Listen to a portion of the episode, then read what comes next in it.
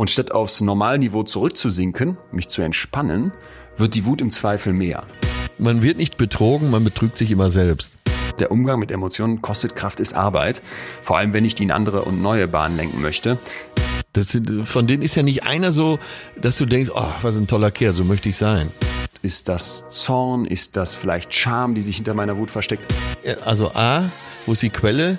Und B, warum reagiere ich so darauf? Betreutes Fühlen. Der Podcast mit Atze Schröder und Leon Windscheid.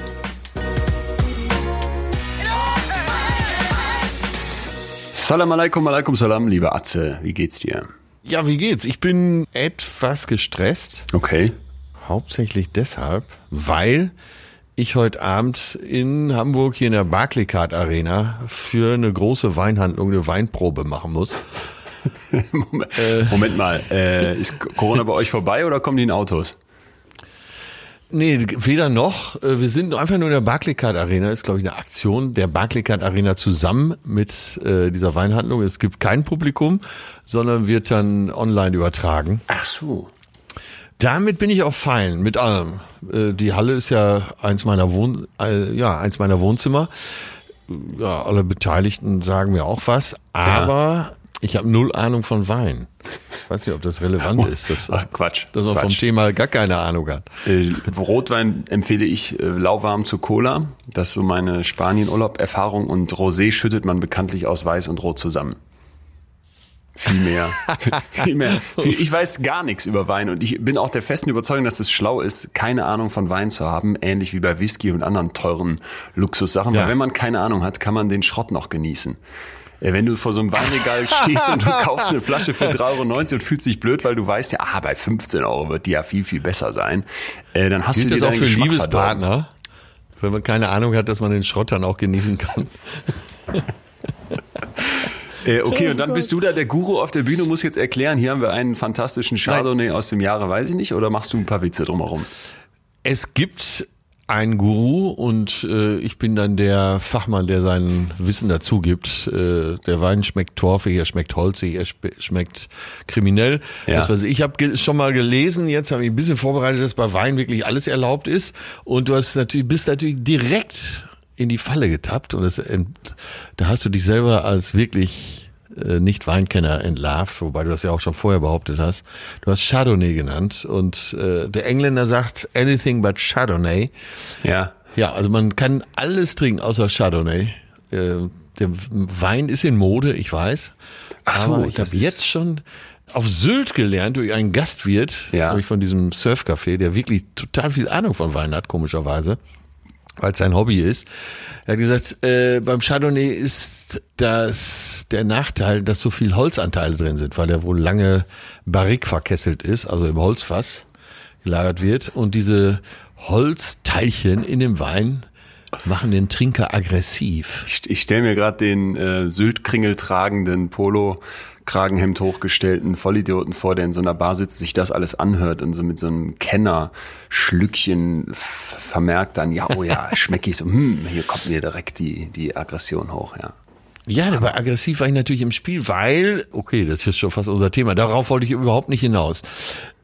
Mir ging es nur darum, dass, dass es natürlich auch äh, dass es um Gefühle geht und so, und dass ich nie gedacht habe, dass äh, was du trinkst, äh, dich auch psychisch so beeinflussen kann. Und Ja, er sagte, das ist auch der Grund, warum viele Leute bei Champagner so krawallig draufkommen. Ich, ich bin, will direkt protestieren jetzt, aber jetzt mal ganz ehrlich gesagt, bei Wein, da wird doch ganz viel gelabert. Ich bin ja der festen Überzeugung, wenn du mal in so einem Rewe hingehen würdest und die Regalbödenhöhe verändertest. Also sagen wir mal, du nimmst die Billigweine, die ja bekanntlich ganz unten stehen im Tetrapack und füllst sie irgendwie um oder stellst die Flaschen von ganz unten in die Mitte oder nach oben und änderst die Preisschilder. Da würden selbst die größten Weinkenner kommen und sagen, hm, ah, mundet aber und wissen nicht, dass es in Wirklichkeit eine 290 Pulle ist. Ah, da möchte ich widersprechen. Also ich habe das auch lange gedacht, bis ich dann äh, in Heidelberg auf einen Weinkenner getroffen bin.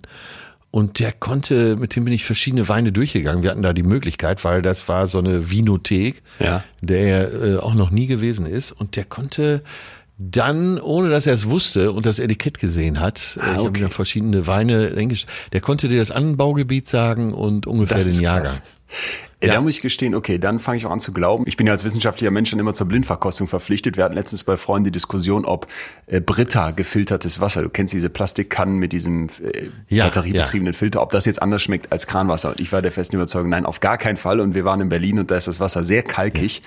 Und mein Kumpel und seine Freundin waren ganz sicher, dass doch. Dann haben wir, haben wir fünf Gläser oder sowas, habe ich fertig gemacht für die Blindverkostung. Irgendwie dreimal Britta-Wasser, einmal habe ich gemischt und einmal Kranwasser. Keins richtig. Völliger Humbug. Und jetzt glaubst du, dass meine beiden äh, werten Freunde nach dieses Ding wegschmeißen würden? Nein, natürlich nicht, denn äh, ich habe ja angeblich da geschummelt. Also ich bin da immer, wenn man mich mit Blindverkostung kriegst du mich. Und wenn dann so ein Weintyp sagt, okay, ich kann wirklich das Anbaugebiet rausschmecken, dann ähm, fange ich an zu glauben. Ja, nun ist Wein ja auch wirklich ganz was anderes als Wasser. Und ähm, die verschiedenen Methoden der Kälterung äh, geben das ja schon vor. Äh, bei Wasser ist das sicher noch was anderes. Aber ich will jetzt auch nicht zu sehr einsteigen. Ich, ich merke schon, du bist vorbereitet, finde ich aber gut. Du bist, äh, du gehst nicht einfach so dahin, sondern du liest dich ein, du machst dir. Nein, machst dir nein, nein. Ich, ich versuche mehr die Geschichten drumherum zu lesen. Ich will gar kein Weinkenner werden, weil auch diese Geschichte da auf Sylt, wo der äh, wird vom LA Sylt äh, der übrigens so gar nicht aussieht wie ein Wein, eher wie ein Weinkenner, sondern eher wie so ein Surferboy. Das war aber eben sein, äh, sein Fable.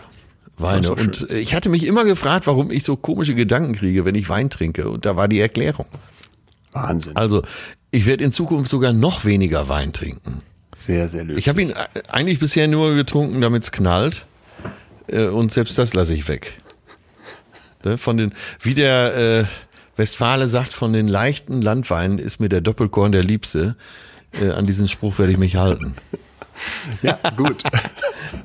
Der leichte Doppelkopf. Also, Schön. wenn ich jetzt nochmal auf die Frage antworten müsste, wie ja. es mir geht heute. Wie du dich fühlst. Ich muss ja mal fragen, was ist dein Gefühl?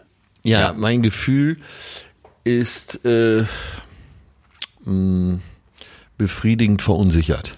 Ja, ich wollte, ich hatte jetzt gehofft, dass du so ein bisschen was zumindest in Richtung Lampenfieber sagst, um Leute wie mich, die die Bühne immer noch nach wie vor in so einen Kick versetzt, der, der viel mit Hibbeligkeit und Sorge zu tun hat, dass das du auch noch spürst, wenn du jetzt mal so ein bisschen deine Komfortzone verlässt und plötzlich über Weine reden sollst. Ja, und äh, im Moment fühle ich mich auch noch kontrolliert von mir selbst, ähm, weil ich möchte unbedingt nüchtern da wieder rausgehen aus dieser Weinprobe. Ach, mit Ausspucken willst du das machen? Ja, ich will so richtig mit ausspucken. Ja. Der, das Gute ist ja, man kann auf so einem Wein ja, man kann ja lange dran riechen und auch, auch lange drauf rumkauen. Weißt du eigentlich, wie ich mich bisher immer aus der Affäre gezogen habe, wenn es an mir war, in der Tischgesellschaft den Wein zu probieren? Bitte. Und der, der Kellner natürlich in Millisekunden geblickt hat, dass ich keine Ahnung habe. Dann habe ich einfach aufs Etikett geguckt, habe ge dann geschaut, wie heißt der Winzer und habe dann laut vernehmlich in die Runde gesagt, ah, da habe ich als Kind immer früher Urlaub gemacht. Was war denn das Sommer? Wir durften als Kinder mit in die Weinberge, barfuß natürlich, und habe dann einfach so Geschichten um dieses Weingut herum erzählt. Raffiniert. Und, äh, ja, ich bin ja aufgeklärt worden, dass dieses Weinprobieren im Restaurant eigentlich gar nicht als Probieren gedacht ist, sondern eigentlich gedacht ist, um zu gucken, ob die Flasche korkt, was vor allem bei Flaschen mit so einem Plastikdeckel schlichtweg keinen Sinn macht. Und Leute ja. dann manchmal glauben, das sind absolute Laien, sie könnten den Wein zurückgehen lassen, was aber eigentlich nicht der Fall ist. Ach so, das geht gar nicht. Nee, du als Gastronom? Ich als Gastronom müsste dann sagen, eigentlich ist das dazu gedacht, eben um zu gucken, ob die Flasche äh, korkt. Ich weiß nicht, ob das mittlerweile gang und gäbe ist, dass man das irgendwie anders macht, aber grundsätzlich, nein, darf es nicht zurückgeben. Und ich muss auch sagen, ich habe noch nie jemanden erlebt, der dann sagt, oh, schmeckt aber, ne, gebe ich zurück. Ich glaube, diesen Mut, den muss man dann erstmal haben. Weil alle haben, glaube ich, ihre Tricks wie du und sagen dann, ja, toll und lecker und hier passt zum Wein oder die Frau darf aussuchen und dann wird die Flasche genommen. Ein sehr befreundeter Orthopäde aus Münster, der lässt eigentlich jedes Mal zurückgehen. Sympathisch. Wenn ihr Geringverdiener mal wieder ähm, ähm, volksnah ja, sagt, wir wollen gerne den Wein verkosten, die Flasche für 300 Euro, nee, hat gar nicht geschmeckt, bitte zurück, machen Sie wieder zu. Schön. Einer meiner ältesten Freunde hingegen äh, probiert sehr zur Freude seiner Töchter übrigens. Äh, seine beiden Töchter sind immer dafür, dass er es so macht. Seine Frau redet ihm immer zu, bitte lass es, bitte lass es, bitte, bitte lass es. Und die Töchter, nein, Papa, mach, mach, mach. So, der, der Wein kommt zur Verkostung, er probiert, zeigt ein schmerzverzerrtes Gesicht, lässt sich vom Stuhl fallen, es stimmt alles wirklich, was ich gerade erzähle, lässt sich vom Stuhl fallen, rollt sich am Boden, scheinbar mit Krämpfen, setzt sich dann wieder auf den Stuhl und sagt, der ist gut, den nehmen wir. Hast du schon erlebt? Kann nicht sein. Traut sich keiner. Doch, ich saß daneben, äh, auch als seine Frau protestiert hat. Aber seine Töchter lachen immer Tränen und ich auch. Würde ich Das- auch. Die arme Frau. Aber ist das nicht, ist das nicht wunderbar, um so einen. Abend zu beginnen? Ist total Man sitzt gut. in so einem richtig schicken Restaurant und du wälzt dich erstmal am Boden, setzt dich dann wieder auf den Stuhl und sagst, der ist gut. Ich, also ich liebe sowas. Wenn man das hinbekommt, das ist doch der, der Oberhammer, wenn du gegen diese klassischen Konventionen dich traust zu, zu verstoßen. Und meistens finden das ja alle drumherum auch gut. Also eigentlich ist das Ja. doch, da, davon erzählst Inklusive der Kellner, Egal, ne? wie Die erleben ja auch mal was. Ja. Ja. Sag mal, äh, was ist denn dein Gefühl heute? Äh, Mitgefühl. Mitgefühl. Ich habe ja eine, eine, eine, einer der wichtigsten Menschen in meinem direkten Umfeld, ich will jetzt nicht so ins Detail gehen, da ist die Oma gestorben und ähm, das in relativ kurzer Zeit und das war sehr traurig, äh, habe ich so mitbekommen und ja, ich habe einfach gespürt, wie, wir haben ja hier schon mal über Mitgefühl gesprochen und wir haben auch schon mal über Selbstmitgefühl gesprochen und ich glaube, da wurde auch klar, wie wichtig es aber eben ist, dass du nicht Mitleid mit jemand anderem hast, sondern eben die Unterscheidung von uns war ja mitfühlen heißt wirklich die, die Gefühle des anderen so, so stark zu spiegeln, so stark aufzunehmen, dass man auch diesen Impuls verspürt, sich Ja. da raus zu manövrieren. Ne? Also dass wirklich ein Handlungsimpuls entsteht. Und das habe ich ähm, ja doch empfunden und merkte auch, wie, wie glaube ich, dann wiederum das gut tut, wenn du, wenn du da nicht alleine bist in so einer Zeit und Leute um dich drumherum hast, die mit dir mitfühlen. Ähm, Mitfühlen, ja. und es hat, das war dann für mich auch natürlich dann nochmal so ein anderer Draufblick, weil es ja jetzt nicht meine Oma war, auch nochmal so Gedanken über den, den Tod angestoßen, ne? weil ich so merkte, äh, pff, das, das ging eben alles sehr schnell. Es war an, an vielen Stellen auch einfach unerwartet. Und Ja. ich habe mich diese Woche nochmal mit meinem Lieblingspsychiater getroffen, privat, wobei das immer für mich wie so eine, wie so eine kleine Therapiesession ist. Und äh, habe dem auch nochmal geklagt von diesem äh, Rennen, Machen, Tun, ne, was wir hier schon besprochen haben, diese Ja. Unfähigkeit, mal nichts zu machen. Da meinte der, ja, aber Leon, ähm, am Ende des Lebens kommt Gott auch nicht zu dir und sagt, gut gemacht. Ne? Und der Berg, den du hochrennst, der geht auf der anderen Seite wieder runter. Und das sind ja manchmal so diese einzelnen Sätze, die so einschlagen können. Ne? Und in dem Moment merkte ich so auch nochmal, weil ich eben auch gerade so empfänglich für dieses Thema Sterben und Ende des Lebens war und auch gar nicht unbedingt negativ, sondern einfach wirklich nachdenklich, Ja. dass man sich das einfach immer wieder mal vor Augen führt ne? und sich so klar macht, ey, äh, ja, am Ende kommt Gott nicht und sagt, das hast du hier alles toll gemacht, das musst du dir schon vorher selber attestieren und du musst den Weg genießen. Und äh, manchmal okay. merke ich so, wenn dieses Auseinandersetzen mit dem Tod und eben das nicht ausblenden, sondern das wirklich auch mitbekommen, sich Zeit dafür nehmen, da, da auch dann wirklich drüber zu sprechen, obwohl das ja ein schwieriges Thema ist und auch irgendwie immer noch so ein Tabu hat, dass einem das, glaube ich, auch selber viel mitgibt. Das, Ja, das ja. ist so gerade so ein bisschen, ist etwas chaotisch alles bei mir, weil es alles so neu kam, aber das ist gerade meine Gefühlswelt. Verstehe. Ja, es tut dir ja auch sicher gut. Also nicht, dass jemand gestorben ist, sondern dass du dich damit auseinandersetzen musst. Ja. Dass du gezwungen bist. Und- Weil du und- hast auch, auch diese Woche mal wieder viel zu viel gemacht und äh, ich habe ja mitgekriegt, wie du schon wieder unterwegs warst. Ja. Tja, das, ja, das wird die große Herausforderung für dich sein, der so voller Energie steckt und Wissensdrang, da mal irgendwo ein bisschen Gas rauszunehmen.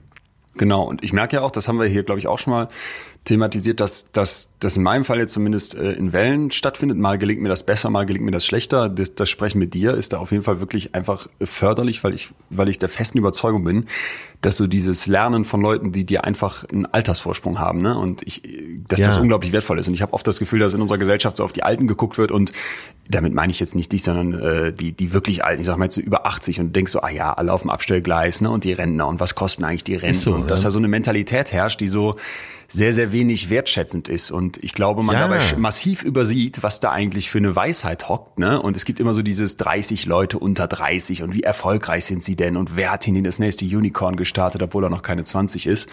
Und so dieser Perspektivwechsel zu sagen, ey, wer, wer ist eigentlich über 80 und was kann ich von dem lernen oder der und was, was stecken auch, ja, meine Eltern sind jetzt über 60, was steckt da für eine Weisheit drin und was kann ich davon mitnehmen und versuchen. Das habe ich letztens gedacht, wie geil das wäre, wenn du mit 30, 80 wärst.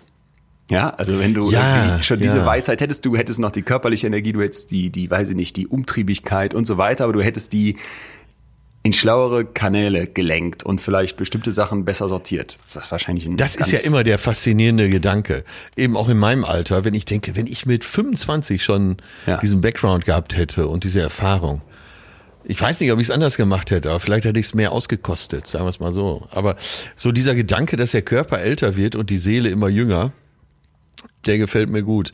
Aber die, die Alten werden ja auch gar nicht mehr so gefragt. Früher wurden die Alten ja befragt. Ja. Das, ja, ja, ja. Äh, das wird ja immer weniger. Genau, äh, total. Und das, weißt du noch, als ich das, ähm, ich weiß nicht, ob ich dir das hier erzählt habe oder oder off off Record privat, aber als ich im Iran war und da diesen Teppichhändler getroffen habe und der so erzählt, Ja. ey Leon, ich habe jetzt lange in Basel gewohnt und auch viele europäische Freunde und auch viel in Europa mitbekommen und da die alten Leute, die die laufen morgens in den Park und reden mit ihren Katzen. Bei uns reden die mit ihren Kindern, mit ihren Enkeln, ne? die sitzen zusammen auf der Parkbank mit anderen Alten. Und das ist einfach ein ganz anderes Zusammenleben noch. Und ich glaube, so dieses, ja, wir ziehen alle weg und in die große Stadt und die Eltern bleiben dann irgendwo und äh, akzeptieren das auch völlig. Meine Eltern waren schon immer so, dass die ganz früh gesagt haben, ey, auf keinen Fall müsst ihr uns so pflegen, ne? Und äh, hatten auch selber da Ja, Erfahrungen ja. mit ihren Eltern gemacht, wo man so sagen würde, ja, das lief auch alles nicht toll unbedingt, aber manchmal merke ich dann, wie sich das in mir sträubt, weil ich das doch für einen ziemlich falschen Weg halte. Ich glaube, so dieses Zusammenhalten auch über die gesamte Lebensspanne hinweg äh, ist eigentlich der zentrale Bestandteil von, von menschlichem Zusammenleben und, und dann da nicht au- aufzuhören, nur weil man denkt, okay, die Alten, ach, äh, die können mir auf den ersten Blick nichts mehr geben. Ja, gerade, guck mal, du hast gerade über deine Eltern gesprochen. Die sind ja beides äh, sehr gebildete Menschen. Da wird sich ja auch noch immer mehr Bildung anhäufen. Das wäre ja töricht, die nicht ab und zu um Rat zu fragen, oder? Eben das, ne? Und, und eben auch andersrum. Also dieses, was du letzte Woche gesagt hast, ne, das hat bei mir auch äh, nochmal noch mal irgendwie nachge, nachgewummert, so diese Idee, ey, jetzt habe ich, ein, hab ich ein gewisses Alter erreicht und soll ich mich jetzt irgendwie so gehen lassen? Soll ich jetzt mal den Stecker ein bisschen ziehen und, und so eine, Ja, so ein, eine Hängepartie fahren, ne? Und da habe ich wirklich das Gefühl, da, also erstens habe ich das Gefühl, du machst das überhaupt nicht, wollte ich dir auch nochmal sagen. Und zweitens habe ich auch bei meinem Vater erlebt, der jetzt in Rente gegangen ist seit den Sommerferien, dass er das auch nicht macht. Also als ich dem dann gesagt habe, hör mal, du kannst ja bei uns in der Firma anfangen ne, und uns helfen, da war der sofort Feuer und Flamme. Und ich habe wirklich das Ja. Gefühl, dass das äh, in beide Richtungen wirkt. Du lernst von, von den Älteren und die wieder umgekehrt. Ja, ja. Klingt jetzt so pathetisch, aber also äh, wenn man sich mal anguckt, wie trivial diese Idee eigentlich ist und wie wenig wir das machen, Ja. glaube ich, kann man nicht oft genug darauf hinweisen. Ja, unbedingt, unbedingt. Aber um jetzt nochmal wieder zu dir zu kommen, ähm, der Vorsatz ist ja da, den Tag etwas gemächlicher anzugehen. Ja, ist da. Wie bist du denn heute angefangen? Guck, zum Beispiel, genau wie du gesagt hast, also morgens nochmal im Bett liegen bleiben und lesen. Ne, da haben wir schon. Ja. schon mal drüber gesprochen. Ey, das ist so geil, Das ne? ist- morgens im Bett erstmal ein bisschen zu lesen. es ist wirklich ein Unterschied äh, wie Tag und Nacht. Also jetzt aber nicht im Handy lesen, sondern wirklich äh, Buch. Ich habe so ein neues. Buch, Kurzgeschichten von verschiedensten Autoren. Ich kriege gerade keine so jetzt direkt wieder hin, aber es war einfach, ist einfach eine nette Ansammlung, ne? Und und da drin einfach Ja. so ein bisschen Schmöker und Blättern. Äh, Hammer. So, dann bin ich aufgestanden, hab Brötchen geholt, kriegte eine Hass-SMS von meinem lieben Mitwohner Arzt, weil ich, äh, warte, muss ich dir vorlesen. Ähm, wir haben so eine, wir haben eine äh, WG-WhatsApp-Gruppe und er rastete aus und wir geben uns mitunter da so lyrische Mühe, dass das dann etwas, etwas netter wird, das Ausrasten. Fabian schreibt, Quizfrage der Woche. Wozu haben Türen eine Klinke? A, um sie leise zuzumachen. B, um sie nicht zu benutzen. Klinken sind für mich Abfall. C, sieht einfach schön aus. D, als Erotiksymbol. Leon W. möchte lösen. Er wählt zum Erstaunen alle Antwort B. Sehr zum Missfallen seiner Mitbewohner, die sich um 8 Uhr morgens vor einem Nachtdienst doch lieber Antwort A gewünscht hätten. Ich habe dann, ge hab dann geantwortet, dass ich natürlich stets im Interesse meiner lieben Mitwohner auf dem Weg zum Bäcker war und also eine Tüte Brötchen heute Morgen auf den Tisch legte. Und wir haben dann auch in Ruhe gefrühstückt.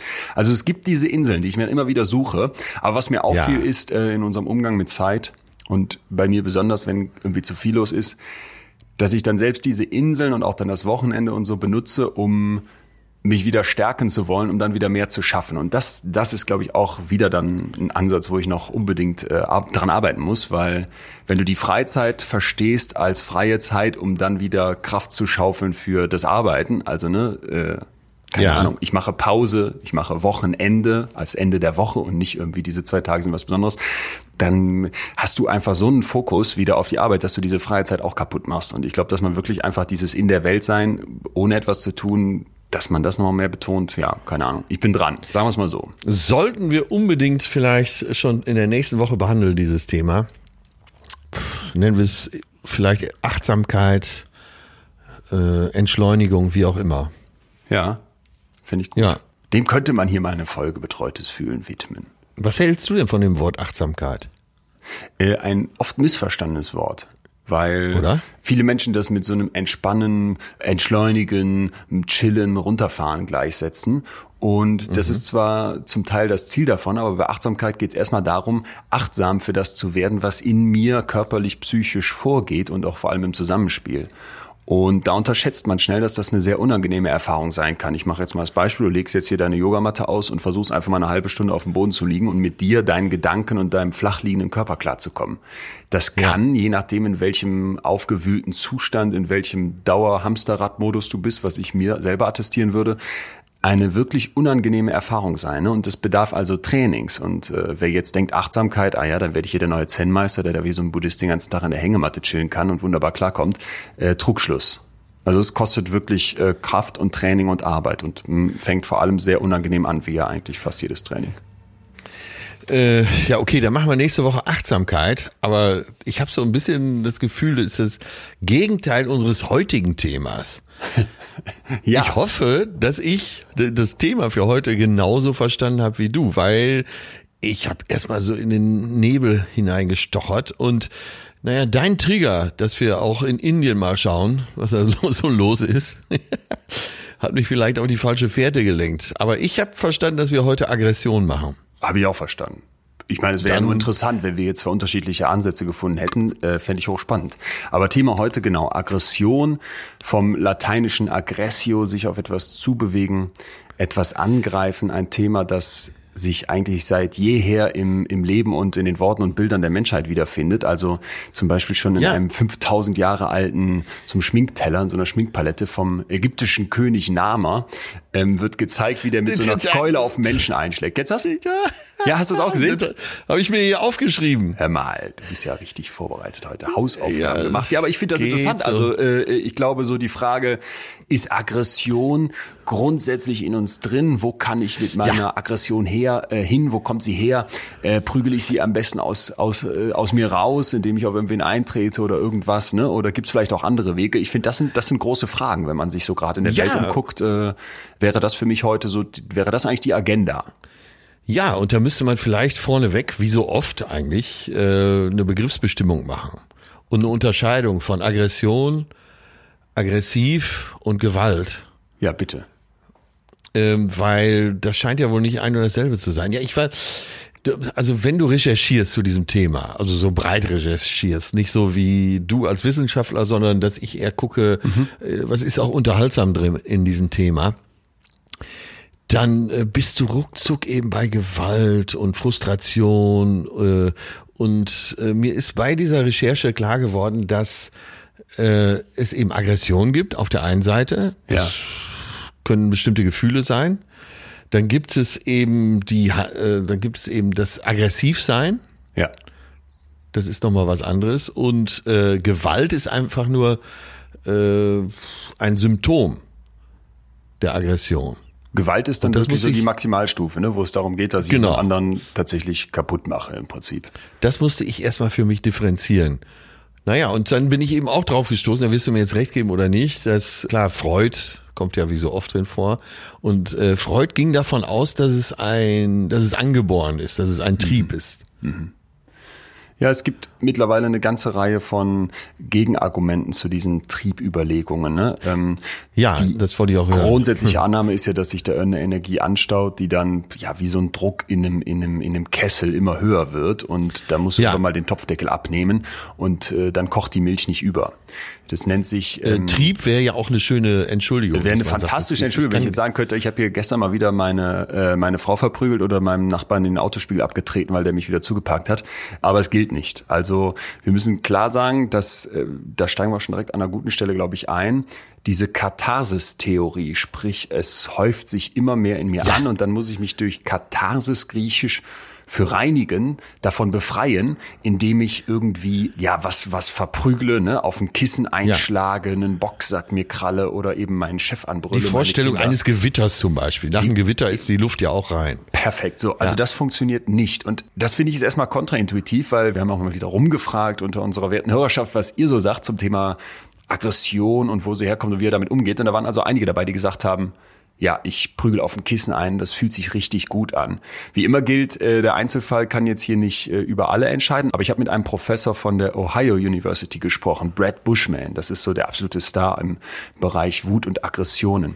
Und der hat mir von einem seiner Versuche erzählt, in dem mussten hunderte Studierende so ein kurzes Essay abgeben, also einen kleinen Text. Und dieser Text wurde ihnen dann abgenommen, da wurde ihnen gesagt, so pass mal auf, der kommt jetzt in einen anderen Raum und da sitzt dann ein Kommilitone von euch und der wird den bewerten. Ja, und dann kriegt ihr Ja. den gleich zurück. Und du ahnst vielleicht schon, worum Ja. es geht. Diese Leute sollen Ja, sehr, sehr wütend gemacht werden. So, und dann kommt dieses. Essay also zurück und hat äh, immer, egal was geschrieben wurde, eine maximal negative Bewertung. Also ne, grauenhaft strukturiert, mangelhafte Also egal, was geschrieben egal, wurde. was geschrieben wurde. Und man hat sich Ja, sogar die Mühe okay. gemacht, noch in Handschrift so drunter zu kritzeln. Das ist eines der schlechtesten Essays, das ich jemals gelesen habe. Und das hat auch, das hat auch funktioniert. Also die Leute sind äh, wirklich regelrecht ausgerastet. So, und jetzt wird's spannend. Man hat diese Studierenden aufgeteilt in drei Gruppen. Und jede Gruppe bekam jetzt eine unterschiedliche Aufgabe. Die erste Ja. Gruppe sollte gar nichts machen, die hatte einfach rumgesessen. Die zweite Gruppe musste ungefähr, ich glaube, eine Viertelstunde lang, weiß nicht mehr genau, auf einen Punching Ball einschlagen und bekam dazu die Aufforderung, sich vorzustellen, äh, sich sportlich zu betätigen, also sich abzureagieren, ne, so und den Körper zu stellen.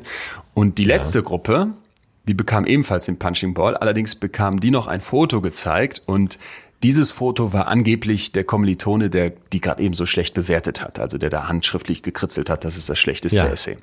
So, und die sollten jetzt auf diesen Punching Ball einprügeln und sich halt vorstellen, dass das diese Person wäre, die sie da verkloppen. Und im Anschluss an diese Aktion wurde jetzt die Wut von all diesen Versuchsteilnehmern abgefragt. Das war der eine Teil, wie wütend Ja. fühlt ihr euch? Und dann aber auch messbar bekamen die die Möglichkeit, sich aggressiv zu rächen. Also man hat denen erklärt, dieser andere Kommilitone der hat jetzt einen Kopfhörer an und wenn ihr hier diesen Button drückt, dann könnt ihr dem extrem unange- unangenehme Töne aufs Ohr spielen, so dass es nahezu wehtut. So, und was passiert jetzt?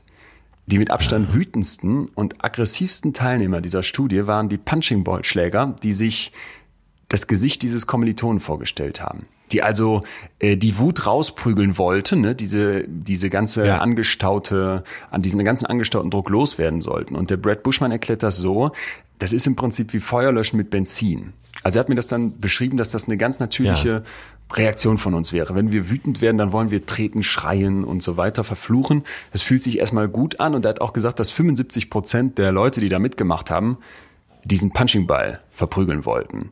Und hat mir dann aber beschrieben, dass darin eine ganz große Gefahr besteht. Wer also jetzt mit dieser Katharsis-Methode sich vom Druck befreien möchte, der riskiert, dass dein Körper noch mal mehr hochfährt. Der, der Fachbegriff dazu ist Arousal, also wir sprechen von Erregung. Das heißt, wenn Ja. ich jetzt plötzlich meinen Pulsschlag nochmal hochfahre, ne, wenn ich anfange zu schwitzen, wenn mein Herz schneller schlägt und so weiter, also diese ganze Reaktion, weil ich jetzt auf diesen Ball einkloppe, dann gibt's im Prinzip ein Wechselspiel. Also mein Kopf und mein Körper sind ja ein, sind- bilden ja eine enge Einheit und es entsteht plötzlich die Illusion, dass ich jetzt im Prinzip noch viel erregter bin und statt aufs Normalniveau zurückzusinken, mich zu entspannen, wird die Wut im Zweifel mehr. Und das ist eben eine, riesige Gefahr, die in dieser Katharsis-Theorie steckt, die ich hier unbedingt als, als Lüge entlarven möchte.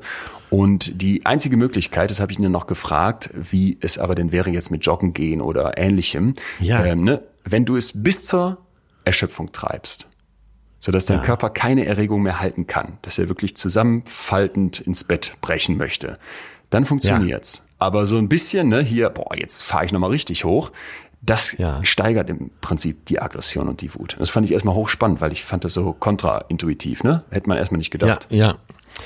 Also wir halten fest, äh, so ein Gewaltausbruch oder der Versuch, das abzubauen, ist so lange kontraproduktiv, wie es nicht bis zur totalen Erschöpfung kommt. Wenn wirklich gar nichts mehr ginge, genau. Ja. Ja, man muss sich da schon auspowern. Verstanden. Ja. Äh, Also die Gewittertheorie, danach ist die Luft rein. Äh, Auch so für Paare, die sehr viel streiten, wo sie dann sagen, hinterher ist die Luft so schön rein. Die zählt bei Aggressionen nicht.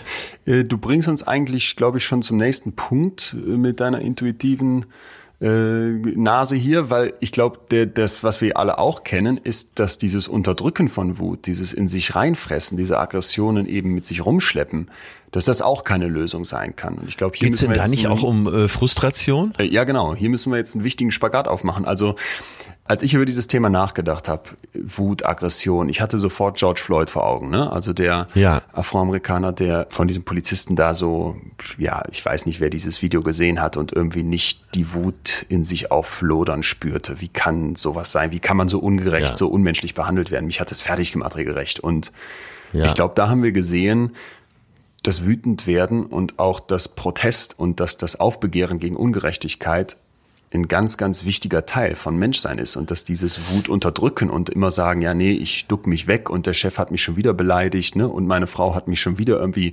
passiv-aggressiv provoziert, dass das keine Lösung sein kann. Also dieses Reinfressen ist eine absolute Vollkatastrophe. Das Problem ist eben, wenn die ja. angestaute Wut, wenn die gesammelte, wenn dieser Druck, der eben schon da ist, äh, wenn der dann in Aggression umschlägt. Also es geht nicht darum, dass man diesen Druck, der sich aufbaut, dass man den nicht loswerden soll, sondern es geht eben darum, dass man den nicht in Aggression loswerden werden soll.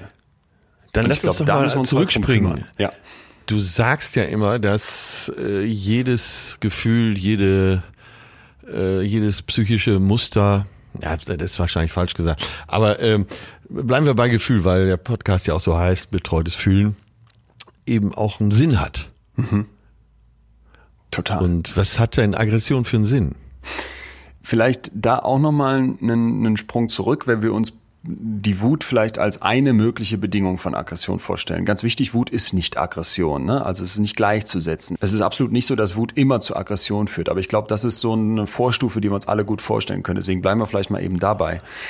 Ja. Wenn ich mir überlege, wann werde ich so richtig wütend, ne? wenn ich Ungerechtigkeit erlebe, wenn ich unfair behandelt werde, wenn ich irgendwie ausgebremst werde und den Eindruck habe, das macht jemand, um mich, um, mich zu, um mich zu schädigen, dann ist Wut und auch das mit der Hand auf den Tisch schlagen, was ja im Business Meeting heute kaum noch akzeptiert ist. Also mal irgendwo so auszurasten, das merke ich auf uns im Büro, ja. das ist eigentlich nicht drin. Ne? Egal wie oft der Azubi denselben Fehler macht, wenn ich da jetzt wirklich äh, plötzlich einen Tobsuchtsanfall bekäme, würden mich alle, würden mich alle angucken wie, wie ein Auto. Und ich glaube aber in diesem Moment ist eigentlich dieses wütend werden, dieses auch dieses zeigen dürfen davon, was in einem vor sich geht, ein ganz, ganz wichtiger Punkt. Weil das ist eigentlich maximale Information in ja. sehr, sehr kurzer Zeit. Ne? Ich mach dir klar, du, ey, du hast hier eine rote Moment. Linie überschritten, weiter geht es nicht. Ja, aber du machst dich ja selber auch nackt, wenn du wütend wirst. Total, ja, stimmt. Also, äh, du, du lässt dir in die Karten schauen. Wie ist das also denn bei dir, ja wenn du, äh, wenn Gegenteil du eines Pokerface. Ähm, dich, dich naja, ich war, ich, ich war früher absolut jähzornig als, als Kind und Jugendlicher. Ja, das hast du hier schon mal so ein bisschen durchblicken lassen das war eine, war eine gewisse Hilflosigkeit. Und ich habe vor langer Zeit, ich habe es leider nicht wiedergefunden, äh, ein Buch gelesen, das hieß Wohin mit meiner Wut. Und da ging es eben darum, dass man, äh, dass das eben eine Frustration ist, dass man äh, wütend wird, weil man mit sich selbst nicht klar ist. Was wir, glaube ich, hier jedes zweite Mal sagen, dass man eben nicht bei sich ist. Und äh, daraus äh, kommt die Wut, weil äh, auch wenn du mit dem Azubi wütend bist oder über seine Handlungen, ähm, dann zeigt das ja nur, dass du da vielleicht selber irgendwas falsch erklärt hast, äh, ihn nicht genug betreut hast, äh, was weiß ich. Aber du könntest ja auch ruhig bleiben und sagen, ja, pass mal auf. Ja, wir denken jetzt gemeinsam drüber nach. Äh, aber wenn die Wut in dir aufsteigt und du lässt sie raus, da weiß er ja genau, was mit dir los ist. Wie du ja. eben schon sagtest, es ist ein sehr komprimiertes äh, Verhalten. Ja, total.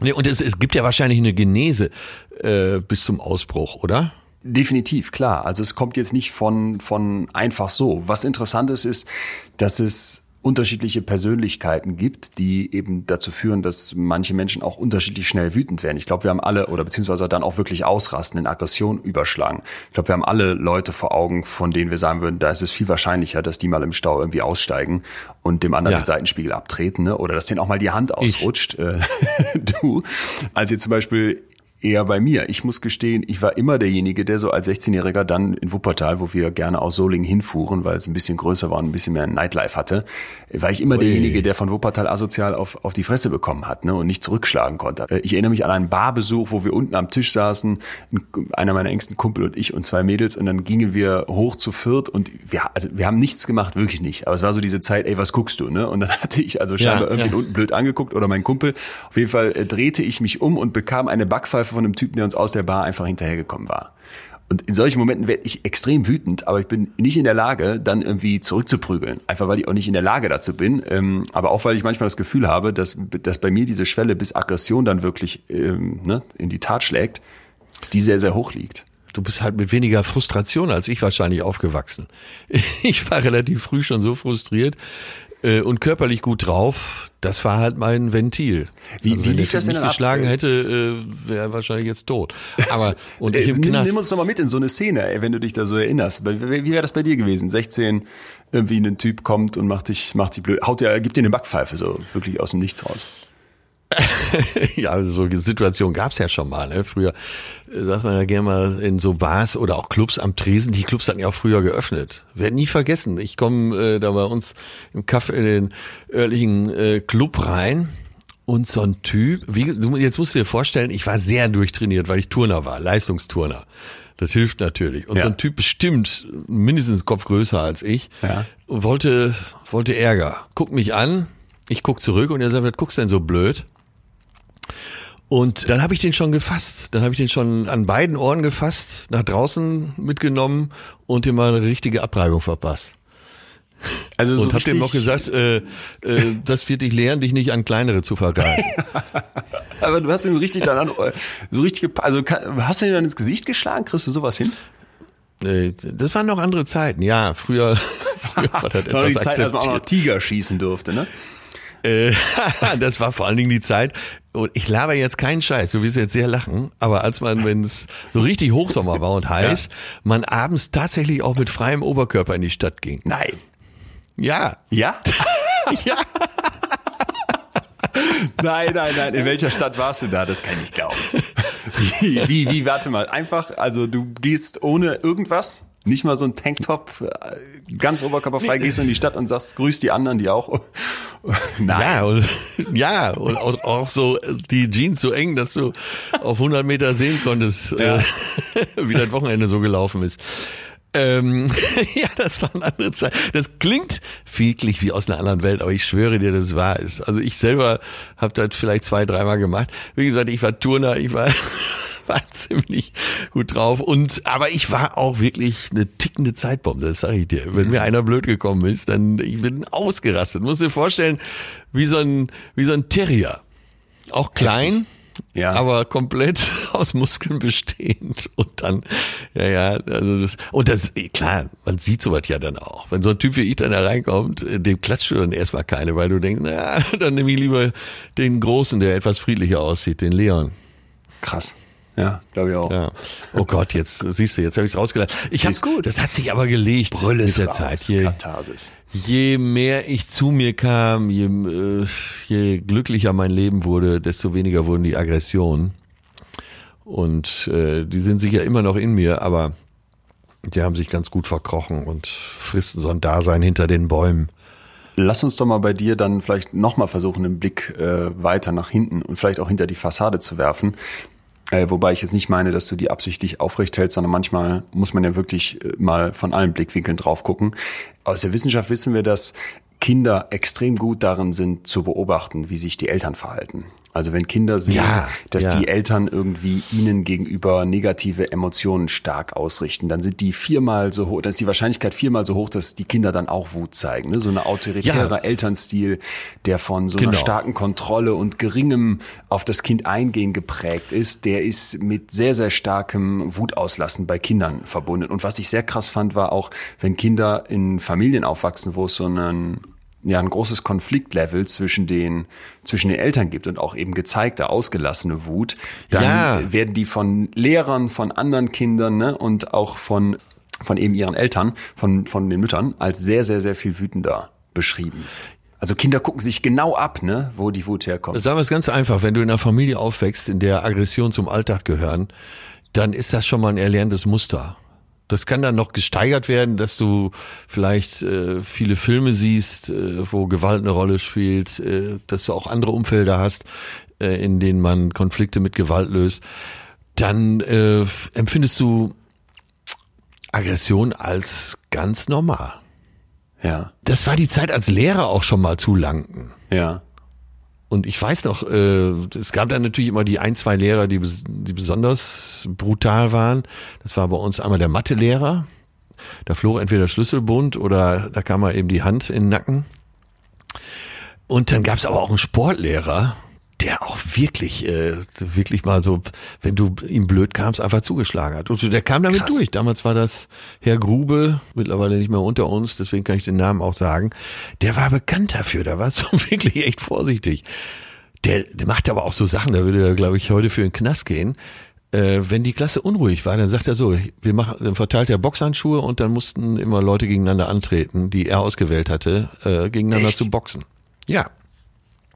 So, bis einer, bis krass. Okay, heftig. Ja. Das, sind ja schon Erfahrungen, die, äh, ja, das die Lernen Zeit, am Modell ja. äh, doch im Prinzip beinhalten. Ja, ja. Und ganz krass war ja, das habe ich dir schon mal erzählt, als ich äh, auf der Weltreise auf Hawaii war, da hat mir doch ein Hawaiianer einfach eine reingehauen. Ne? Ja. Und weißt du, was das Erschreckendste an der Situation war? Dass ich mich total wohlgefühlt habe. Wieso das denn? Weil dieses Grundmuster oder weil diese Situation für mich nicht ungewöhnlich war. Jeder andere wäre geschockt gewesen. Ich wurde, ich merkte richtig, wie ich innerlich ruhig wurde. Und die Freunde, die mit mir da waren, äh, kennen mich ja, die haben sofort meinen Blick gesehen und haben gesagt, so komm mal, komm mal lieber mit. Äh, ja, dadurch, wissen, dass, dass ich so, ein Vulkan bist. Ja, und dadurch, dass ich so ruhig ja. war, konnte ich sofort eben für mich auch eine Entscheidung treffen. Äh, Hawaii, also USA, äh, wenn du da so eine Schlägerei anfängst, dann kann es sein, dass du drei Tage in diesem rosa Anzug verbringst, ne? Ja. ah, da bist du, also du bist dann jemand, der dann so eine Impulskontrolle hat. Total. Und ich habe, nein, wirklich für mich die äh, die erschreckendste Reflexion auf diese Situation im Nachhinein war, wie ruhig ich innerlich wurde, weil das eine mir bekannte Situation war, wie wohl ich mich letztendlich sogar gefühlt habe und äh, ja, ich hätte in Ruhe da äh, mich mit dem körperlich auseinandersetzen können, ohne hektisch zu werden. Wie, wie erklärst du das denn, dass du auf der einen Seite jemand bist, der sagt aufbrausend und ich, wenn mir dann Typ blöd kommt, kriegt der ganz eine heftige Abreibung und andererseits kriegst du es hin, so stark Impulskontrolle auszuüben? Ich bin äh, in einer mir bekannten Situation da gewesen. Also bin mit Gewalt aufgewachsen. Mhm und habe da eben äh, mich in einer bekannten Situation wiedergefunden. Also kennst das Muster und kennst dann deine genauen Reaktionsmuster und kannst deswegen kontrollieren, was passiert. Genau, es war mir einfach sehr vertraut. Die Situation war mir sehr vertraut innerlich. Ja. Wie nimmst du das denn interessant, wahr? Oder? Ähm, ja, total interessant. äh, dann damals in der Zeit, wenn ihr da im Sportunterricht dann gegeneinander boxen solltet, mal vom Lehrer eine bekamt, mal von den Eltern, das ging ja wahrscheinlich Jungs und Mädchen ähnlich. Ja. Äh, wie ja. hast du denn das wahrgenommen, wie sich dann so Wut, Zorn, Aggression aber auf die Geschlechter verteilten? Äh, naja, ich habe eine ältere Schwester, so und äh, die dir in den Rücken biss oder wie war es nochmal andersrum? Wer hat wen? Nee, ich ja, habe ihr den Rücken gebissen, weil, okay, weil ich, ich mich nicht an der, die war mir, äh, die ist zwei Jahre älter, so und Mädels sind ja bis zum gewissen Alter dann sowieso haushoch überlegen und ich wusste mich einfach nicht anders zu wehren, als in den Rücken zu beißen. Naja, und äh, Frau, ich glaube, Frauen sind genauso aggressiv wie Männer, nur die Art und Weise. Ja wie, äh, wie sie ihre Brutalität dann rauslassen, die ist unterschiedlich. Und Frauen äh, können da sehr überlegt und sehr äh, feinsinnig zubeißen, aber eben nicht körperlich, sondern könnte ich anders fertig machen. Wie, wie hatten deine Schwester es dann gemacht? Ihr seid ja im selben Umfeld aufgewachsen, wahrscheinlich auch zur selben Schule gegangen? Ja, äh, also haben wir ja jetzt eigentlich ein perfektes Beispiel. Andere Zeit, Junge und Mädchen. Ähm, ja. Wie wirkt sich das aus? ja, die hat so ihres, ihre intellektuelle Lufthoheit ausgespielt. Ach, guck mal, der Kleine, zu blöd dafür. Hat sich nicht ah. im Griff. Na, hat er sich wieder nicht im Griff. Jetzt komm mal runter, bleib mal auf dem Teppich. Oh, beim Kartenspielen. Ach, da ist er zu dumm, hat er schon wieder verloren.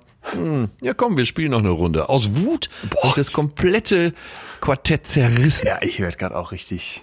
Okay, aber krass, das ist, das ist, äh, erinnert mich gerade 100%ig an diese Muster, die wir in der Folge passiv-aggressiv ähm, ja. gesprochen haben, ne? was deine Schwester da macht. Das habe ich ja da auch schon mal erzählt, dass ich ihr in den Rücken gebissen habe und man die Narbe heute noch sieht. ja. hat sie verdient, verdammte Axt. Äh, ich finde das interessant, ähm, dass, dass du das so beobachtest, was sich auch in Studien zeigt, dass also diese Sozialisierung von Aggression und von Zorn und Wut zwischen Jungs und Mädchen extrem unterschiedlich abläuft. Es gibt eine Untersuchung, die hat gezeigt, dass Mütter doppelt so positiv auf Wut von Jungs reagieren im Vergleich zu Töchtern. Also die, die Wut der Söhne wird viel positiver, viel aktiver angegangen. Darauf wird eben reagiert im Vergleich zu den Mädchen. Ne? Und äh, auch spannend, ja. Äh, die Wahrscheinlichkeit, dass du auf positive Emotionen bei einer Tochter reagierst, ist fünfmal höher ja. als auf deren Ärger. Und umgekehrt ist es bei Jungs eben nahezu gleich. Was ich ziemlich krass finde. Also ich glaube, dass die, dass die Kinder dann auch schon beigebracht bekommen. Ne, die Jungs raufen sich und haben nicht zu heulen und die Mädels, die sind so die äh, kontrollierten und ja, weiß ich nicht, nicht aggressiven. Ja, ich glaube, die Aggressions, der Aggressionslevel ist derselbe, nur sie sind geschickter. Frauen sind geschickter in solchen Sachen. Man sagt ja auch, da werden Weiber zu Hyänen. Also wenn eine Frau mal richtig sauer auf dich ist, ja. das kann, die kann lange Rache üben. Und zwar auf eine sehr subtile Art. Und Männer sind da eher so wie die, wie die Hunde, die beißen da schon mal zu. Wobei ich, also das, das das kann man, glaube ich, beobachten, anekdotenhaft, aber ich glaube, man muss sich auch klar machen, dass diese, dieses Muster, was man da als Kind mitbekommt, und das betrifft ja dann deine Generation mal, mal safe und vielleicht in meiner Generation etwas abgeschwächt, wobei ich sagen würde, diese klassischen Rollenbilder, das haben wir hier bei Männlichkeit mal festgestellt, die sind doch noch sehr vorherrschend. Ja das ist doch noch da. Und das finde ich interessant, dass man das übrigens auch bei Erwachsenen feststellt. Also eine, ein wütendes Frauengesicht, so ein vor Wut verzerrtes Frauengesicht, das wirkt äh, deutlich aggressiver und gefährlicher ja. als äh, ein Männergesicht, weil äh, man davon ausgeht, dass die Frau eben nicht wütend wird. Ne? Und dann gab es eine Studie, fand ich, ein Experiment, fand ich hochspannend, wo die Versuchspersonen gebeten wurden, sich ein wütendes Gesicht vorzustellen. Und bei der großen Mehrheit poppte dann, egal ob es jetzt Männer oder Frauen waren, ein männliches Gesicht im Kopf auch auf. Ne? Und ja, selbst wenn ja. du jetzt so Reaktionszeitmessungen machst, ich zeig dir ein Gesicht, ne, und das ist wutverzerrt und du sollst mir nachher sagen, war das männlich oder weiblich, dann fällt das unseren Hirnen deutlich schwieriger, das weiblich wütende Gesicht richtig zu identifizieren. Und die Erklärung dahinter ist eine Annahme, dass im Prinzip unser Hirn von Wut von Zorn, von Aggression im Frauengesicht sehr viel stärker irritiert ist. Also es wundert sich und muss dann länger rechnen. Im Prinzip braucht mehr ah, Zeit, okay, um das zu begreifen. Und das finde ich ja. ziemlich krass, weil es macht, wie du sagst, einfach wenig Sinn. Männer und Frauen werden im Schnitt gleich oft wütend und, und rasten im Prinzip aus, haben Grund dazu. Und auch diese Persönlichkeiten in Bezug auf, wie ärgerlich ist jemand, wie wütend, wie schnell wütend wird jemand, das verteilt sich auch gleichmäßig auf die Geschlechter. Aber ich glaube, es ja. gilt immer noch so dieses, wie darf ich meine Wut zeigen?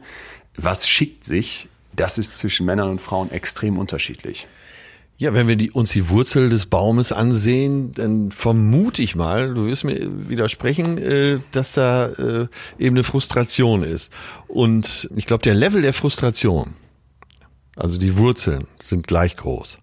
Ja, das mag sein, das glaube ich auch. Also es ist ja nicht nur Frustration, das haben wir, glaube ich, auch schon gesagt. Ne? Es kann auch Demütigung sein, ja. es können auch ähm, ja tatsächlich natürlich auch die Gene sein.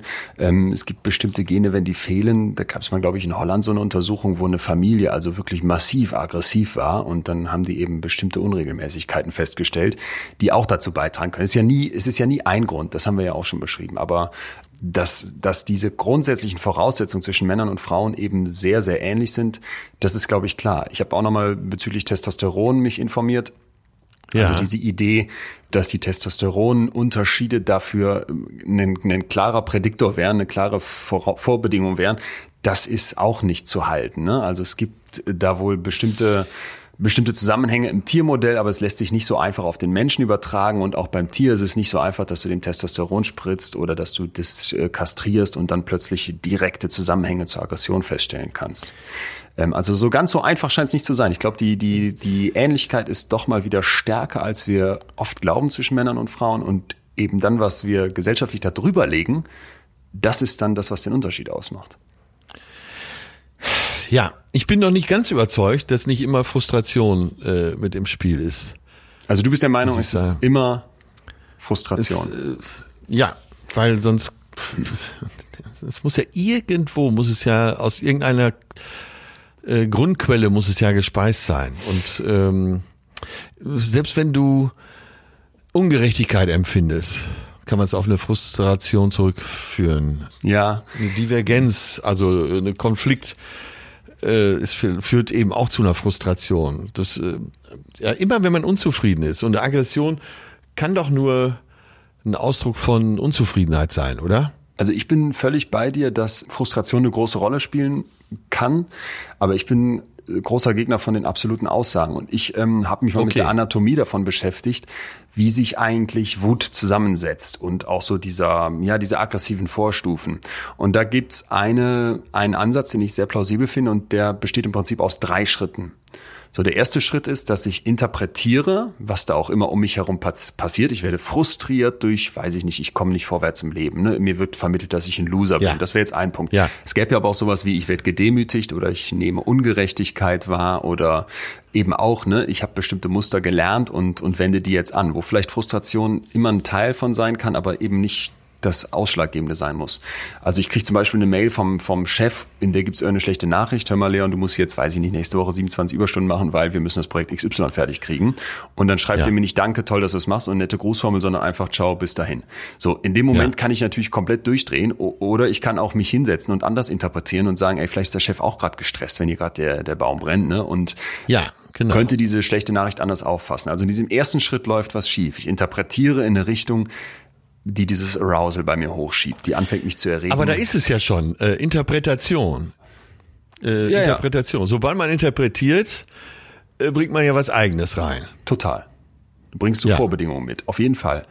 Ich glaube, das muss man sich auch klar machen, dass Wut und Aggression eben kein festgelegter Mechanismus sind. Ne? Es gibt ja immer diese mehr vom, von den sechs Basisemotionen, Angst, Wut, Ekel, Überraschung. Freude und ich weiß gar nicht mehr. So, und das ist mittlerweile völlig ja, widerlegt worden. Also es ist Schwachsinn. Es ist nicht einfach so, dass Wut immer gleich ist. Müssen wir gleich nochmal zukommen, äh, Wut und Aggression, wie sich das in Kulturen auch unterscheiden kann. Aber vielleicht noch kurz die zwei weiteren Schritte, die jetzt so die Anatomie von, von Wut ausmachen ähm, und auch dann in Richtung Aggression führen können. Als nächstes, sobald ich dieses Interpretieren fertig habe, muss im Prinzip so ein Ruminieren anfangen, so nennen wir das. Also, dass ich mit den Gedanken die ganze ja. Zeit um dieses Ärgernis kreise. Ne? Ich lasse das nicht auf sich beruhen, ja, ich vergesse genau, das nicht wieder, genau. sondern ich fange jetzt an, wie so ein Flugzeug über einer gesperrten Landebahn, meine Schleifen zu drehen.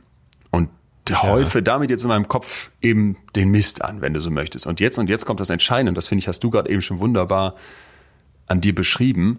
Wenn ich jetzt keine Kontrollstrategien habe, also wenn ich jetzt nicht ja, weiß, wie ich ja. mit diesen Emotionen, die da aufkommen, was ja Kraft kostet, ne? der Umgang mit Emotionen kostet Kraft, ist Arbeit, vor allem wenn ich die in andere und neue Bahnen lenken möchte. Wenn mir diese Kontrollstrategien dafür fehlen, dann kann ich platzen dann raste ich aus. Aber es ist halt ein, ein, ein, ein Prozess aus mehreren Schritten, wo sehr, sehr viele verschiedene Variablen zusammenkommen. Und jetzt zu sagen, es ist nur die Frustration, das wird mir zu kurz greifen, glaube ich. Okay. Bist gut. du da d'accord so von der Erfahrung her? Äh, ja, ja. Es geht ja okay, auch nur darum, äh, die Begriffe, ja. die Begrifflichkeit ja, ja, auseinanderzuhalten. Wobei, ich muss gerade darüber nachdenken, wenn du sagst, so die, die Aggression nimmt zu, weil du selber dich über die, äh, weil du die Situation interpretierst. Interpretieren heißt ja auch immer, das eigene Empfinden mit reinzubringen. So, und dann kann es ja auch zu Autoaggression kommen. Da haben wir noch gar nicht drüber mhm. gesprochen. Also es kommt dann eben nicht zum Ausbruch, sondern äh, du entwickelst erstmal eine Aggression gegen dich selbst. Deutlich häufiger übrigens bei Frauen, ne? Was vielleicht auch dafür ja. spricht, dass die es nicht rauslassen können, sondern die Wut ist da, wo muss sie hin? Irgendwo hin, ich richte sie auf mich. Wohin mit meiner Wut, ja. Ja. Äh, aber da sind wir beim Thema Wut. Und da eben die Abgrenzung. Wenn man, äh, und da merkt man selber schon, wenn wir über Autoaggression sprechen, dann geht man erstmal nicht davon aus, dass man sich selber eine reinhaut. Ja sondern ja. dass man sich damit auseinandersetzt. Deswegen bin ich auch gerade drauf gekommen, als du das äh, vorgetragen hast. Aber ja, meinst du nicht, dass die Autoaggression sogar noch letztendlich viel selbstzerstörerischer Total, ist? Total, auf jeden Fall. Also ich glaube, ähm, so diese Vorstellung davon, ne, äh, was kann ich mir alles antun? Im Grunde ist ja eine Depression ein, ein, ein Versinken in Kreisen. Ich meine damit überhaupt nicht, dass jemand, der eine Depression hat, das selber schuld wäre oder sowas oder sich überlegt, was, was, was tue ich mir Schlechtes. Ne? Aber es ist im Prinzip ja eine Reaktion gegen mich selbst. Es ist der Versuch, mit, mit nicht funktionierenden Mustern, mit nicht funktionierenden Reaktionen irgendwie klarzukommen und das scheitert leider krachend. Anderes Beispiel Leute, die sich wirklich selbst verletzen, die sich, die sich ritzen, ne? wie, wie es in manchen Fällen ja. von Borderline vorkommt, dass jemand sagt, ich fühle so wenig, um noch irgendwas zu spüren schneide ich mir jetzt die, die Haut auf. Ne? Und das sind, glaube ich, so Momente, weiter geht's dann mit, mit Substanzmissbrauch, indem ich irgendwelche Drogen nehme und mich wirklich kaputt mache, wo ich eine unglaubliche Aggression gegen meine eigene Person rauslasse. Tierisch gefährlich. Und teuflisch, glaube ich, ne? Weil ich glaube, so bei der Wut, dem Wutausbruch, da wissen wir alles, ach ja, es gehört sich nicht, ne? Und wenn ich das jetzt zu oft machen würde, hätte man vielleicht auch mal ein Auge auf mich und würde mal sagen, hör mal, Ja, ja. Äh, du geh aber mal bitte in eine Therapie oder kümmere dich. Während wenn ich das mit mir selber alles ausmachen möchte, dann wird's ganz gefährlich. Ja, natürlich. Und wir sprechen auch immer von dem äh, Vulkan, der kurz vorm Ausbrechen ist. Ja. Oder tickende Zeitbombe. Da gibt's wahrscheinlich noch jede Menge anderer Beschreibungen. Äh, eben waren wir schon mal bei beim armen George Floyd, der von diesem Polizisten zu Tode gewürgt wurde mit dem Knie. Äh, wenn ich das Bild, und das schaue ich mir eigentlich jeden Tag an, teilweise sogar mehrfach, ich glaube, äh, dieser Polizist hat auch die Kontrolle verloren. Ich glaube nicht, also kann ich, wir warten die Ermittlungen ab, aber ich glaube, er hat einfach die Kontrolle auch verloren. krass, Und okay, schlimm war natürlich, dass die, dass die äh, Kollegen, Ja. die ja vielleicht auch geschnallt haben, dass er die Kontrolle verliert, dann nicht eingreift. Das war wirklich, das ist ja fast genauso schlimm. Ja, hochspannend. Ich muss, ich habe noch Aber- gar nicht so diese Perspekt diesen Perspektivwechsel mal vollzogen. Also ich glaube, das ist wirklich, ach ja, ich will mich jetzt auch nicht zu weit aus dem Fenster legen. Nee, wir wissen es noch nicht. Aber ich finde überhaupt erstmal interessant, drüber nachzudenken, äh, weil ich guck drauf und denk, was für ein Schwein. Also ich glaube schon, dass die Indizien darauf hinweisen, dass der Typ äh, ein Rassist ist. Aber da so die Kontrolle zu verlieren, das ist ja nochmal was anderes. Und ich glaube aber nicht, dass er einen Vorsatz hatte, Ja, jemanden okay. umzubringen, sondern die Pferde sind mit ihm durchgegangen. Aufgrund seines Rassismus, was auch, äh, was weiß ich, aufgrund seiner erlernten Muster, wie auch immer.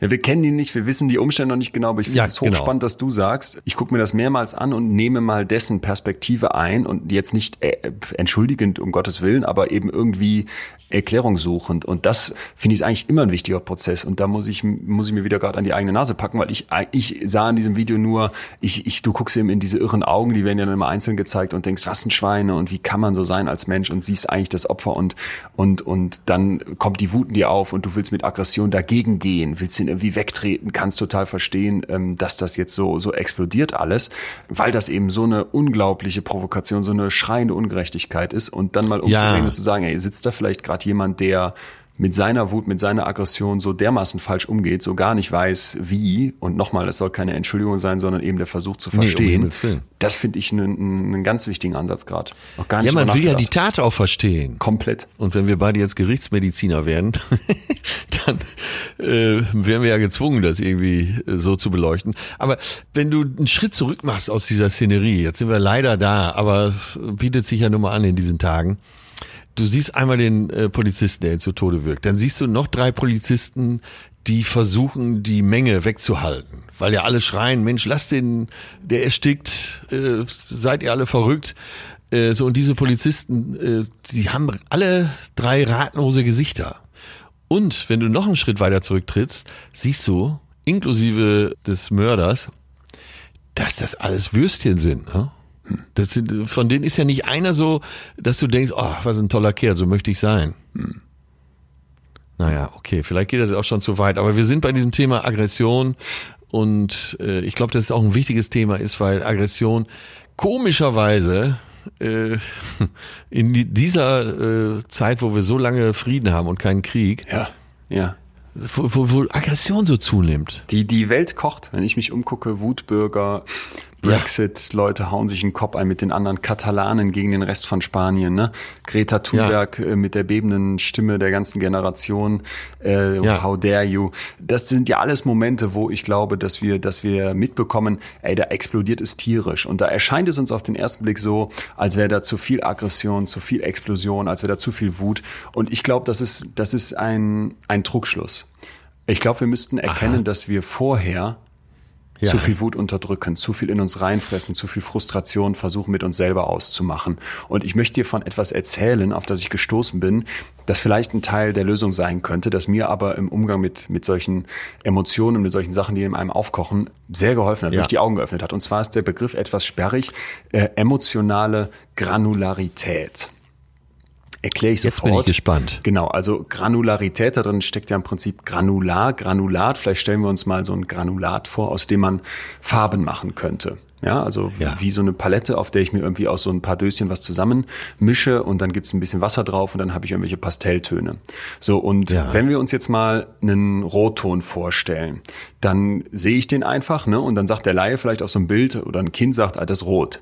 So, und ein Ja. Experte, ein Künstler, ein Maler, der wird jetzt ankommen und sagen, ja, das ist Purpur oder das ist Magenta oder das ist Rubinrot oder ähnliches. Der würde also unglaublich granular dieses Rot zerlegen können in ganz, ganz viele verschiedene Töne. Und ich glaube, dass wir oft mit unserer Wut, mit unserer Aggression viel zu pauschal umgehen und sagen, ja, das ist maximales Arousal, ne? also Erregung ganz hoch und das fühlt sich maximal negativ an und deswegen sollte man das nicht.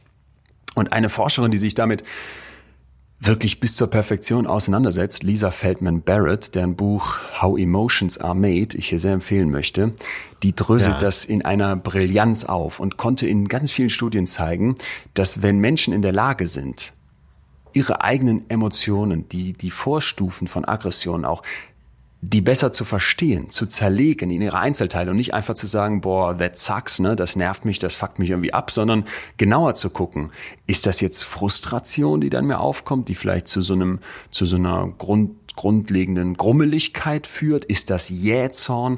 Ist das Tobsucht? Ist das Zorn? Ist das vielleicht Scham, die sich hinter meiner Wut versteckt? Also mal wirklich zu versuchen, zu zerlegen und sich auch klar zu Ja. machen, wie viele verschiedene Begrifflichkeiten, wie viele unterschiedliche Wörter kennt eigentlich unsere Sprache für den Umgang mit Wut. Und besonders spannend wird's dann, wenn man sich sogar mal traut und den Blick über den eigenen Tellerrand der Kultur wirft und sich andere Kulturen anguckt. Ne? Und das war ja für mich auch der Aufhänger, dass ich gesagt habe, ey, dafür, darüber würde ich unbedingt mit dir sprechen wollen.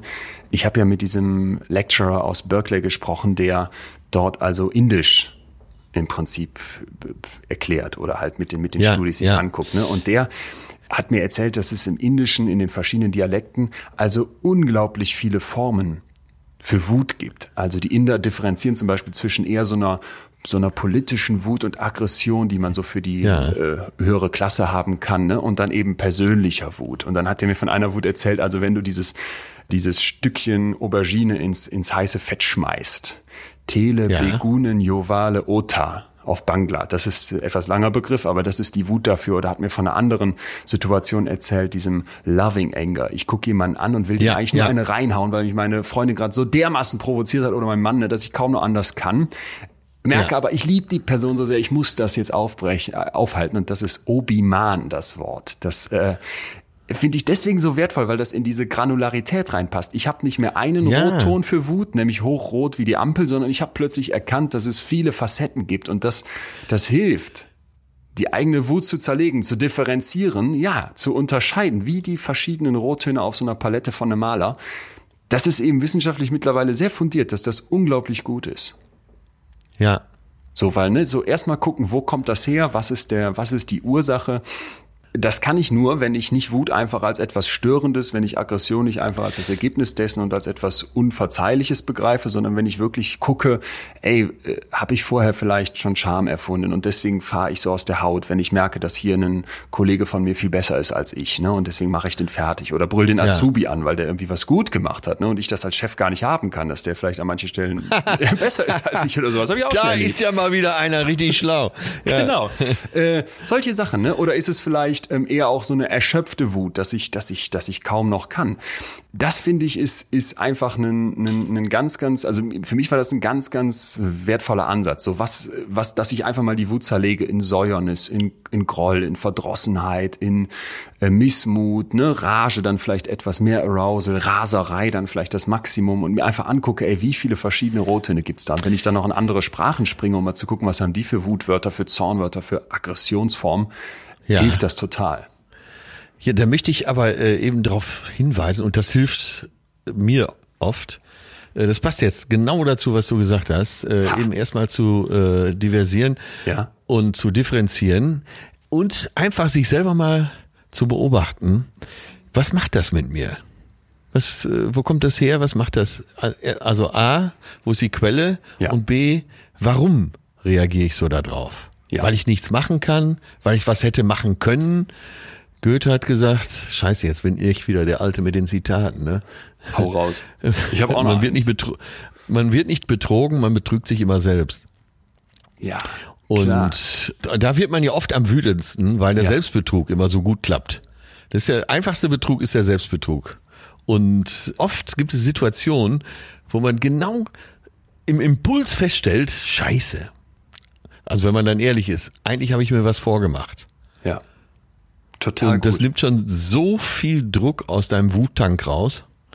Sich selber beobachten, sich selber beobachten. Warum macht das das gerade mit mir? Das- Ne? Denk darüber nach. Nimm das als Chance. Das habe ich auch aus dem Buch gelernt. Wohin mit meiner Wut? Äh, nimm das als Chance, dass du was über dich lernst. Und ich glaube, wenn dir das gelungen ist, also du hast jetzt mal geguckt, wo kommt das her und was macht das mit mir, dann können wir noch ein paar weitere Schritte anfügen. Einmal, gib dem jetzt einen Namen. Also wirklich, mach dir die Mühe, ne? Verlass mal deine Komfortzone und guck dir Ja. andere Sprachen an, hör irgendwelche Podcasts, wo vielleicht über Gefühle so geredet wird, dass man nochmal neue Begriffe dafür bekommt.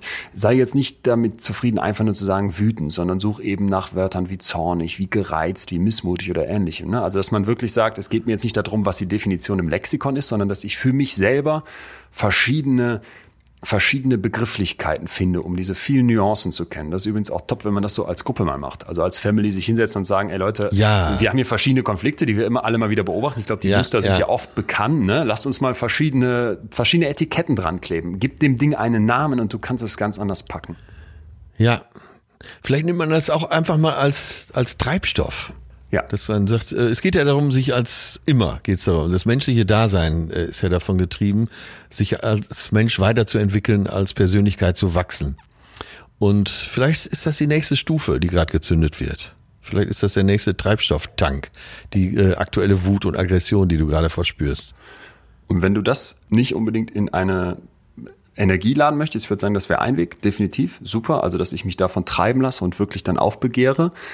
Ich finde es nur gut, dass in den USA die Leute aufstehen, dass wir da alle mitmachen, dass das zu so einem weltweiten Protest führt.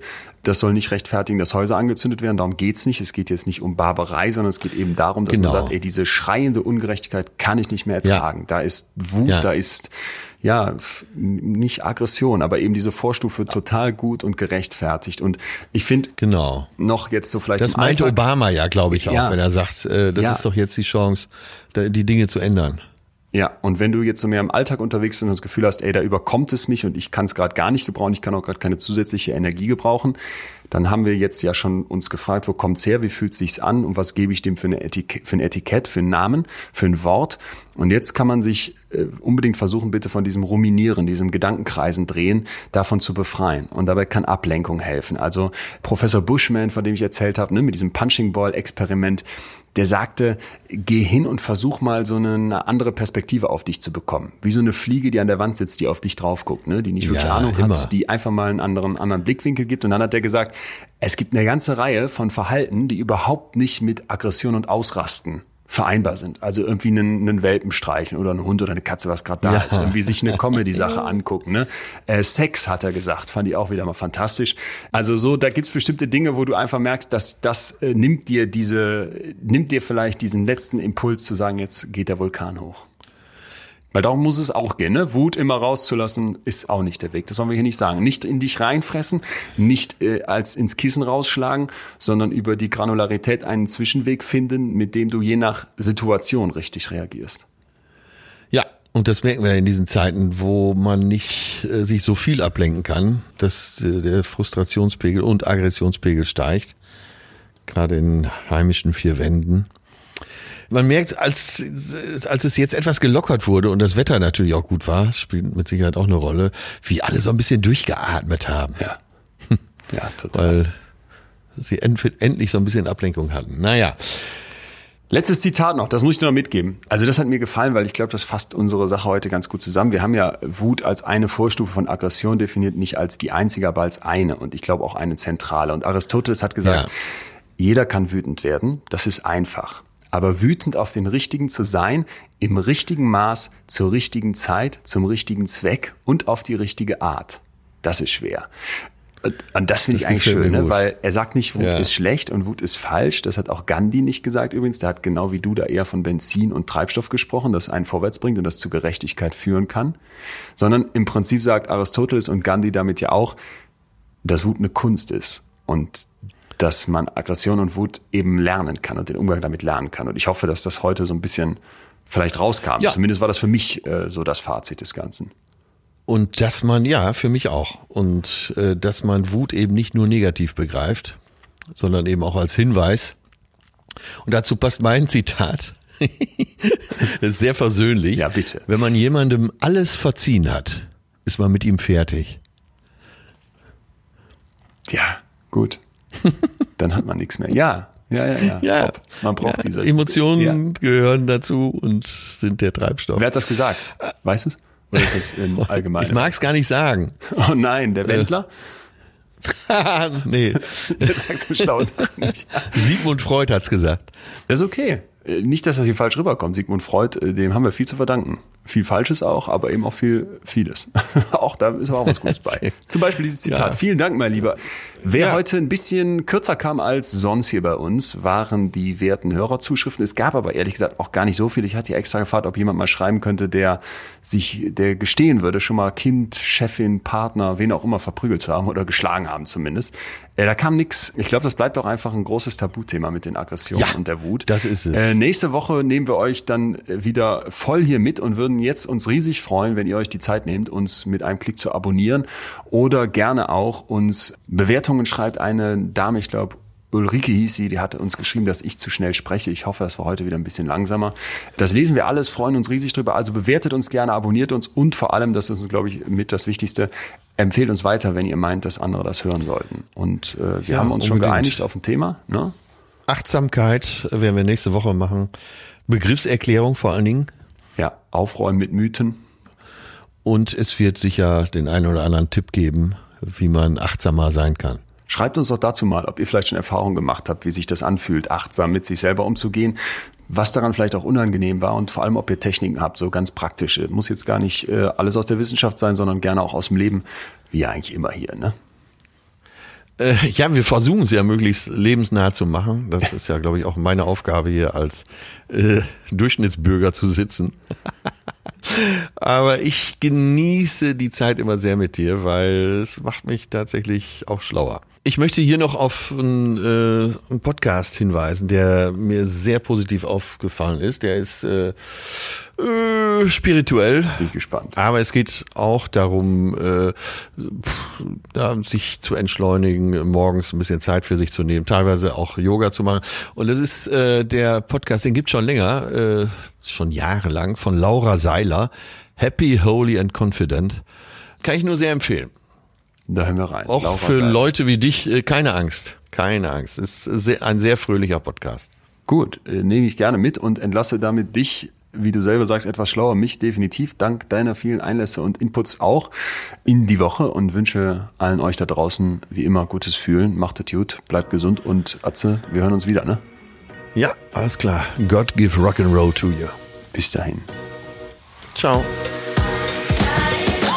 Das war Betreutes Fühlen. Der Podcast mit Atze Schröder und Leon Winscheid. Jetzt abonnieren auf Spotify, Deezer, iTunes und überall, wo es Podcasts gibt.